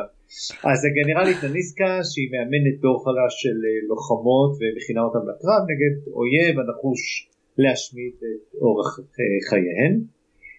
הבמאית היא ג'ינה פרינס-בייתווד שביימה את משמר האל מוות, הוא סרט מכות זה עם שרליז תרון, אני חושב שזה טיפה רלוונטי כי שם יש סצנות של מכות ופה יש. אז היא כתבה את התסריט יחד עם דיינה סטיבנס ומריה בלו.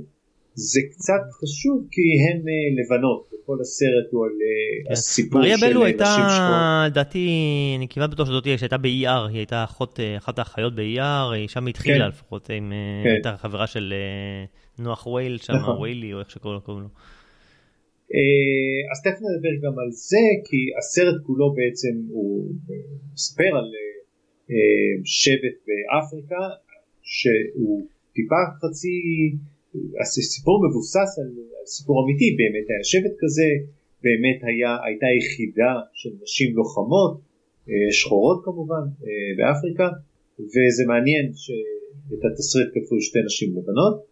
כמו שאמרתי, השחקנית הראשית היא שוב שחקנית קומת שחורה, ויולה דייביס, ו... וגם הבימאית, וגם הבימאית. הבימאית גם שחורה, ומשחק יחד איתה ג'ון בויגה, מלחמת הכוכבים. אז זה בגדול הסיפור של הסרט. מה חשבת? אני נהניתי מהסרט, אני חושב שהוא היה גם משחק טוב, גם של ויולה דייביס כמובן וגם של שאר אנשים בסרט, הסרט היה די, אהבתי את הקרבות, הוא נראה טוב, הקרבות היו טובים, הוא היה די אלים וריאליסטי, הזכיר קצת את ה-The Northman שדיברנו עליו לפני כמה פרקים, מלך הצפון. הוא אלים אבל לא יותר מדי אלים, כלומר הוא גם פי ג'י שלוש עשרה כזה, אז זה, אבל, אבל אני די, די אהבתי את זה. כלומר זה אמרנו, זה, זה אפוס היסטורי, מבוסס על אירועים אמיתיים, אז זה קצת מזכיר את הסגנון של גלדיאטור או לב אמיץ, אם רוצים להשוות דברים לסגנון הזה. אפשר עוד לציין עוד, עוד סתם נקודה ברקע, הזכרת שזה היה כזה שבט והיו כאלה לוחמות, אז, אז גם היוו השראה ל, ללוחמות של וואקנדה בפנתר השחור, הדור המילאג, זה, זה השראה של, של זה, אז, אז, אז זה נחמד, וגם התלבושות שלהם וגם השבט של נשים לוחמות, אז, אז סך הכל אהבתי. זהו, היה סרט, הוא היה קצת ארוך מדי אני חושב, אבל הוא כן היה... כי הוא מעל שעתיים, הוא שעתיים ועשרה או משהו כזה, אבל הוא כן היה סוחף ומעניין וכיף לראות, ומי שאוהב אפוסים היסטוריים רחבי יריעה, אז אני חושב שזה עונה על זה. חשבתי דרך אגב בערך הסרט, הם דיברו אנגלית במבטא אפריקאי כבד, יש לי הרגשה שבמקור האנשים האלה לא דיברו אנגלית. וזה קצת הפריע לי, אמרתי, חבל שלא לקחו לריאליזם עוד טיפה, אבל בסדר, נו, סרט הוליוודי, אבל סך הכל אני חושב שהיה באמת סרט שאמרתי, נראה טוב, מצולם טוב, משוחק טוב, אהבתי לראות אותו. אני מסכים די לרוב מה שאמרת, הוא לא רע, למרות שלפרקים קצת איבד את הקצב וקצת שיאמם, אבל אבל כן, לא, לא, לא היו יותר מדי סצנות קרב, אבל כשהם היו, הם היו טובות, ושוב אני חוזר לבמאית, ג'ינה פרינס-ביית'ווד, שעשתה את משמר המוות, אז גם פה סצנות הקרב היו, היו די טובות, הסיפור לא רע, ויולה דייביס לדעתי, היא זאת שמצליחה להחזיק את הסרט, אני חושב שבלעדי כן, הסרט כן. לא מחזיק, זה לא, לא הסיפור ולא הסצנות קרב, בסוף היא זאת שמחזיקה את הסרט, דמות מאוד מאוד... קריזמטית וחזקה, למרות שיש לה חולשות, אני חושב שהיא שיחקה מצוין, והיא זאת שמפסיקה את הסרט, אבל אני גר באיזושהי עיירה קטנה עם בית קולנוע, שניים, וכל פעם אני הולך לראות סרט, ואני יושב לבד באולם, ואמרתי, טוב, לפחות עכשיו אני רואה את הסרט בארצות הברית, אז לפחות, אתה יודע, ישבו סביבי, אמריקאים עם דליים של פופקורן וישבתי לבד באולם וזה קצת קצת הפתיע אותי והלכתי קצת לברר מה קורה פה ומסתבר שפה בארצות הברית יש יש דיבור מאוד חזק על הסרט הזה, דיבור שלילי וכן השחורים בארצות הברית ממש מחרימים את הסרט והסיבה היא זה ש... רגע, זה לפני הספוילרים? זה סיבה לפני הספוילרים? לגמרי, לגמרי. הטענה היא, או הדיון שיש פה על הסרט, או הטענה על הסרט, זה שהוא מנסה לשכתב את ההיסטוריה. ולהגיד ש... זהו, בגלל זה שאלתי אם זה שווה לפני ספוילרים, להגיד על זה, אבל בסדר. אני חושב שאפשר לדבר על זה מחוץ לספוילרים, כי אני חושב שיש פה איזשהו עניין של קצת הנושא של הפוליטיקלי קורקט. ויש פה שתי... נשים לבנות שמנסות לעשות יש לזה יש לזה מילה white washing אין לזה תרגום אחר מנסים לנקות כאילו את ה את ה את השם של ה, של השחורים באפריקה בתקופה הזאת על ידי זה שישכתבו את הסיפור שלהם כי הסיפור היה שהשחורים סחרו באחיהם השחורים האפריקאים מול האירופאים וזה וזה הסיפור האמיתי ובאות שתי תסריטאיות הוליוודיות לבנות ומשכתבות את ההיסטוריה ואומרות לא מה פתאום הנשים השחורות והשבט הזה תהומי בכלל הם היו נגד סחר בעבדים וזה לא מה שהיה לגמרי עד כדי להפוך את הסיפור כולו זאת אומרת מה שהמלך שם ניסה לעשות ו ממש ניסה לנצח את, ה, את, האירופ, את האירופאים ביכולת, של, ביכולת שלהם לסחור, ממש ניסה לסחור יותר, יותר מהם. ויש פה דיון שלם, האם הוליווד משכתבת את ההיסטוריה בהתאם לאיזושהי אה, תקינות אה, פוליטית, וכל הדיון הזה התחיל חרם על הסרט בידי שחורים אמריקאים. אבל רגע, אני אלף, אני עדיין לא השתכנעתי שזה לא דיון שצריך לעשות בספוילרים, אבל בסדר. אני לא חושב שזה כזה משנה, אני רק משפט אחרון, הזכרת את הפטר השחור, והפטר השחור לא מתיימר להיות היסטורי, ולכן זה לא ממש משנה האם הלוחמות שם כן מתנהגות ככה או לא, כי הוא לא מתיימר להיות היסטורי, וזה בסדר. ופה הסרט הזה כן מתיימר להיות היסטורי, ואז הוא מתיימר, הוא לא יכול לשכתב את ההיסטוריה. אני חושב שעל זה הצעקה הגדולה. אבל לא מסביר למה, אני מבין למה קהל שחור אולי מחרים בחלקו את הסרט, אבל מה עם הקהל הלבן? גם הוא מחרים מאותה סיבה. אני חושב שברגע שזה התחיל איזשהו דיון כזה, אז זה הפך להיות סרט שהוא, אתה יודע, אנשים לא הולכים לראות אותו, בגלל זה ישבתי לבד באולם, וזה, אתה יודע, במובנים מסוימים הסרט עצמו הוא טוב, אם, אם הוא לא היה מתיימר להיות סרט היסטורי, זה סרט שהיה ראוי לראות אותו. אבל בגלל שהוא מתיימר להיות סרט היסטורי, אז אני חושב שהוא לא מתיימר לראות סרט היסטורי. אני לא, אני לא מקבל, אני לא מקבל את הנקודה הזאת. הוא, הוא לא מתיימר להיות. הוא, הוא מבוסס על אירועים אמיתיים, ויש ב, בסיפור הזה הרבה רפרנסים לאירועים אמיתיים שהם נכונים. ודבר עליהם כן בספוילרים, אבל לא רק שמות, לא רק שמות, לא רק שמות.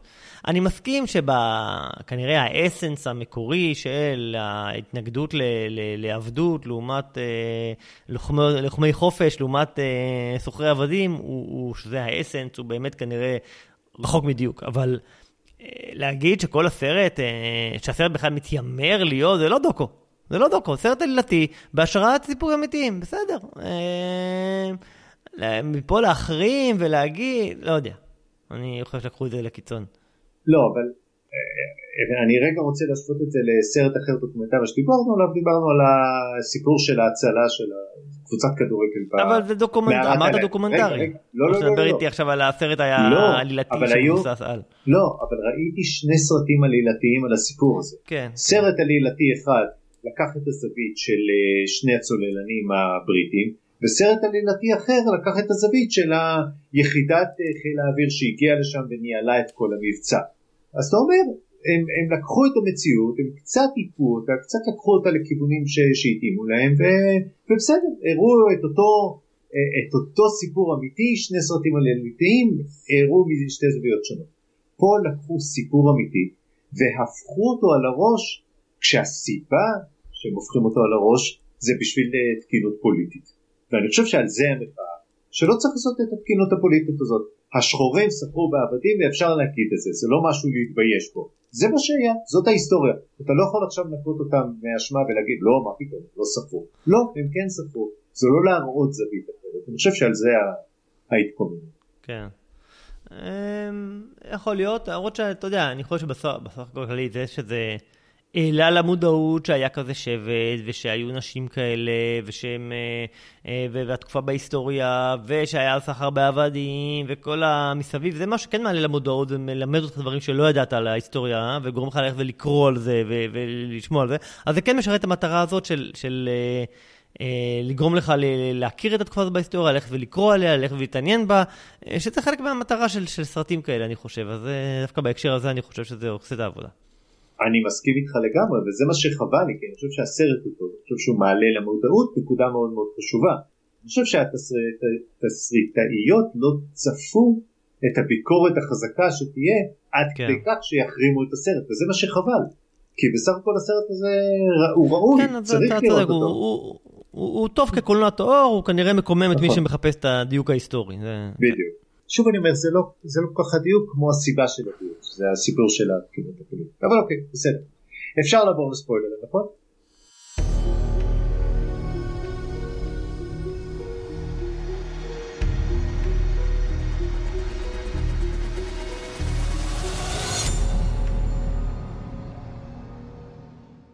ובאמת, תראה, הסיבה שרציתי להגיד את מה שאמרתי מיכל, מחוץ לספוילרים, זה כן, אני חושב שזה חשוב, יכול להיות שיש אנשים שלא, אתה יודע, לא, לא חושבים ללכת לראות את הסרט, ואז הם לא הקשיבו לספוילרים, אבל חשבתי שהדיון הזה צריך להיות, mm-hmm. אה, ו- ואפשר היה לדבר עליו, אני, אני לא חושב שקלקלתי יותר מדי את, ה- את הסרט, אה, מעבר לזה שלא היה לי יותר מדי דברים להגיד, כי אין, אין יותר מדי ספוילרים בסרט, אבל מעניין אותי אם יש לך דברים להגיד. היה לי כמה דברים, כמה דברים להגיד. שנייה, בוא נמשיך שנייה, אולי כן את הדיון הזה על ה... על ה... על הלוחמות חופש, אז, אז דיברת על, ה, על, על קטע של, של, של דיוק ההיסטורי, כנראה זה, זה, אתה יודע, הסרט, בעצם מה שהוא ניסה להגיד זה, זה על חלק מהמסרים שעברו, שהם כנראה לא מדויקים היסטורית, זה על הנשים השחורות, החזקות, לוחמות חופש נגד עבדות, שבפועל הם היו כנראה אכזריות בעצמם, סחרו בעבדים בעצמן, כולל השבט עצמו של הלוחמות, והם רצחו מי שלא התאים להם, גם רצחו אנשים מבפנים מהשבט עצמו, אז הם לא היו צדיקות היסטוריות, וזה על זה ההתקוממות. אז אני חושב שזה כן נקודה, כן נקודה מעניינת, ואולי באמת מעניין לה איך זה היה אז, ואיך המוסר של לפני מאתיים שנה היה כל כך כל כך שונה ממה שהוא היום, ובכלל הכבוד לחיי אדם, והאכזריות של נשים שהיום נתפסות הרבה פעמים כיותר עדינות וכו'. אני חושב שהיה כמה דברים שכן רציתי בכל מקרה לסיים ספוילרים מעבר לדיוק ההיסטורי.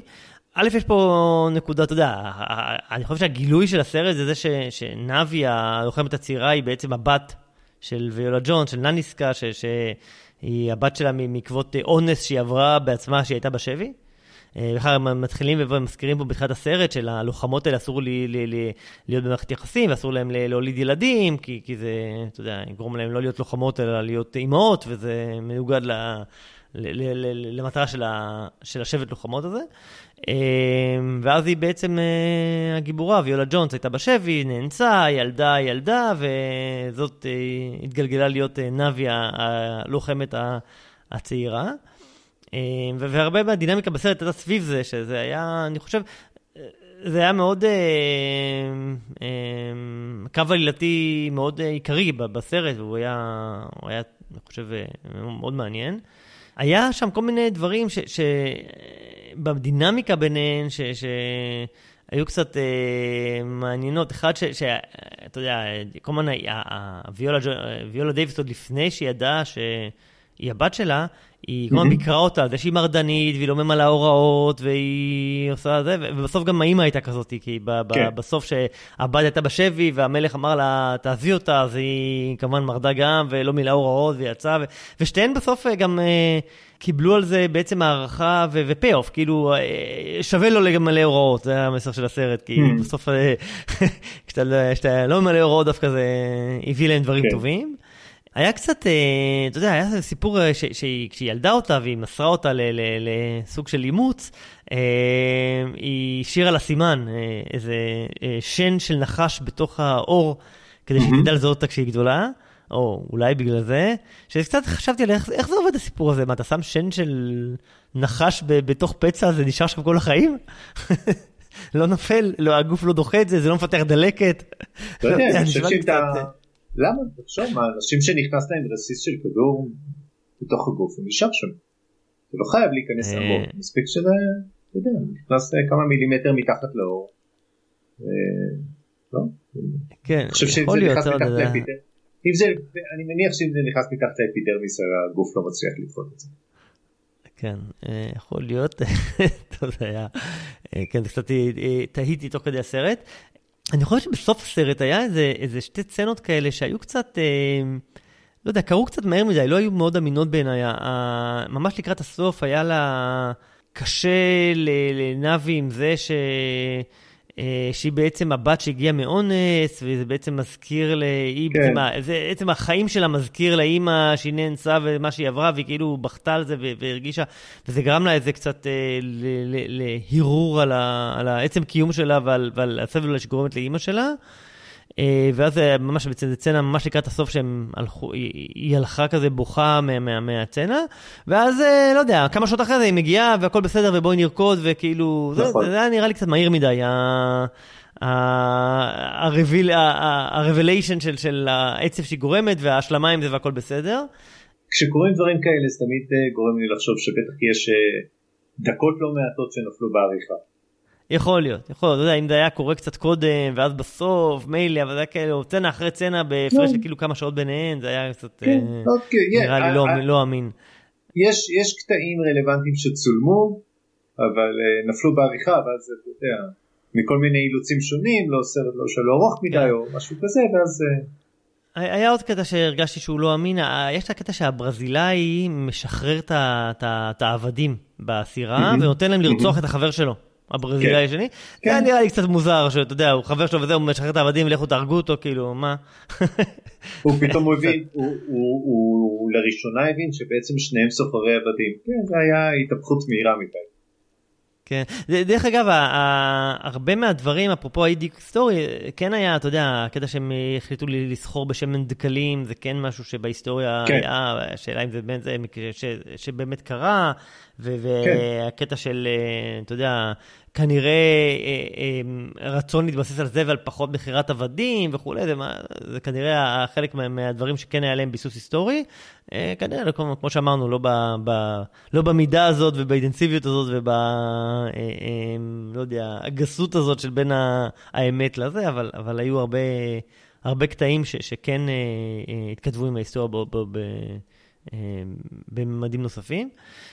אני חושב שגם הרומן שהיה לנביה הצעירה עם הסוחר עבדים הברזילאי הזה שהרגע דיברנו עליו, הוא הרגיש לי קצת לא, לא בטוח שהוא היה נחוץ וכמה הוא קידם את העלילה. בכלל הגברים בסרט היו די מיותרים. למעט, למעט אולי הנבל המרכזי, שהוא היה גבר, okay. כמה מפתיע גבר, שאולי הוא כן היה איזה דמות ש, שיש לה הצדקה, שאר הגברים בסרט היו נראים לי מיותרים לחלוטין, כולל המלך. זה לא רק שזה לא היה נחוץ, היא מתאהבת בו כשהיא רואה אותו מתרחץ בעירום, ואז היא לוקחת לו את הבגדים, והוא יוצא מהבריכה, והיא רואה את הגוף החסום והשורר שלו, ואז היא מתאהבת בו. מה שטיפה הולך בניגוד הפוך לגמרי לעובדת היותם יחידה של נשים לוחמות, אבל אתה יודע, הקלישאה הזאת של ההתאהבות במבט ראשון של הנערה בגבר, הוא לא לבן, הגבר השונה, החסון, בסדר, נו. זה, זה לא רק שזה היה מיותר, זה היה, זה בכלל לא טעם בסיפור, זה לא היה רלוונטי, זה לא היה צריך להיות שם. כן. בדיוק. שמת לב שהיה, לא יודע אם ישבת בקולנוע לבד, אז לא היה לך קיוז, אבל אתה יודע שהיה פוסט קרדיטסין? יכול להיות, אני לא זוכר. נגמר הסרט, ולא הדליקו את האורות בקולנוע. לא הדליקו, והתלבטתי, הייתי עם הבן שלי, התלבטנו, רגע, אבל נגמר הסרט, מה? הוא נגמר, יש כותרות, ועולה, ושמות, והתחלנו לצאת, אבל למדנו כזה כזה לקראת היציאה, לראות אם קורה משהו, והיה, היה פוסט קרדיט קטן, אז היה סיבה שלא הדליקו את האורות, אולי כזה מעניין, זה היה איזה סוג של טקס... תן לי לנחש, שמוצאים את ה... איך קוראים לחומר הזה? וייבריניום או משהו כזה? ומכריזים על הקמת דור המילאג, שילחמו בשביל צ'טלה, המלך. The Man King.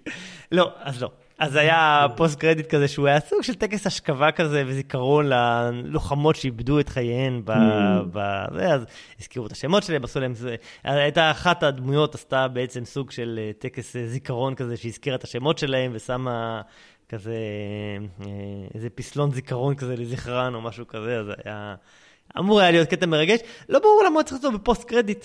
מה זה תרם, למה זה צריך בפוסט קרדיט, למה לא שמו את זה, פשוט חיברו את זה לסוף הסרט, כאילו, מה, כל החיבורית למרוול צריכה להישאר גם בסרט כזה, לא, לא ברור. הרסו את הקולנוע, הרסו את הקולנוע, מרוול. באמת, זה היה מאוד מוזר שזה הגיע כפוסט. כן, אבל זהו, זה, זה הדברים אני חושב שהיה לי אה, אה, להגיד על הסרט. אה, כן, טוב, אני חושב שדי הסכמנו על הסרט. זה, זה, נכון, נכון. אפשר ללכת לראות אותו, אני חושב שהוא סרט לא רע, בטח בעונה שאנחנו נמצאים. כן, למרות שאתה יודע, כמו שאמרת, בדיעבד, כנראה החודש מדבר קולנועי מגיע לסיומו, כי עכשיו היו שלושה דברים שהתלבטנו, זה יפה, זה אומר שיש כבר מה לראות, וזה רק כנראה ילך ויתגבר. מה אנחנו הולכים לראות? זה קל, צחי, אתה הולך... אנחנו הולכים לראות סרט של גיבוריאל? אז אני, אני חשבתי על זה שיכול להיות שאנחנו יכולים לעשות את הביקורת בלי באמת לראות, כי אנחנו יודעים מה אני אגיד, ואנחנו יודעים מה אתה תגיד, לא נגמר לעשות את הביקורת, לא חייבים ללכת לראות את הסרט. נכון, היו כמה סרטי מרוול שאתה אהבת. זה לא מרוול, וזה... זה דיסי. בסדר, זה דיסי. אני אומר לך שאני רוצה שאנשים יתרמו לי על ה... על ההקרבה הגדולה שאני עושה בשביל הפודקאסט הזה, שאני הולך לראות סרטי גיבוריה. בבית קולנוע ריק. טוב, אז בעוד שבועיים בלק אדם, סרט גיבורי על. אני חושב שבזה הגענו לסיום הפרק הזה של הלוחמת, ואם יש לכם המלצות או ביקורות אתם מוזמנים לכתוב לנו לסרקסטים דוט ג'ימייל דוט קום, ואם אתם חושבים שהפודקאסט הוא מעניין אתם מוזמנים לשתף אותו עם חברים או לדרג אותו באפליקציה או לבוא להתארח. לגמרי, מאוד אוהבים להארח אורחים. וזהו, וזה סיימנו להיום, נתראה בפרק הבא. יאללה, ביי. Bye.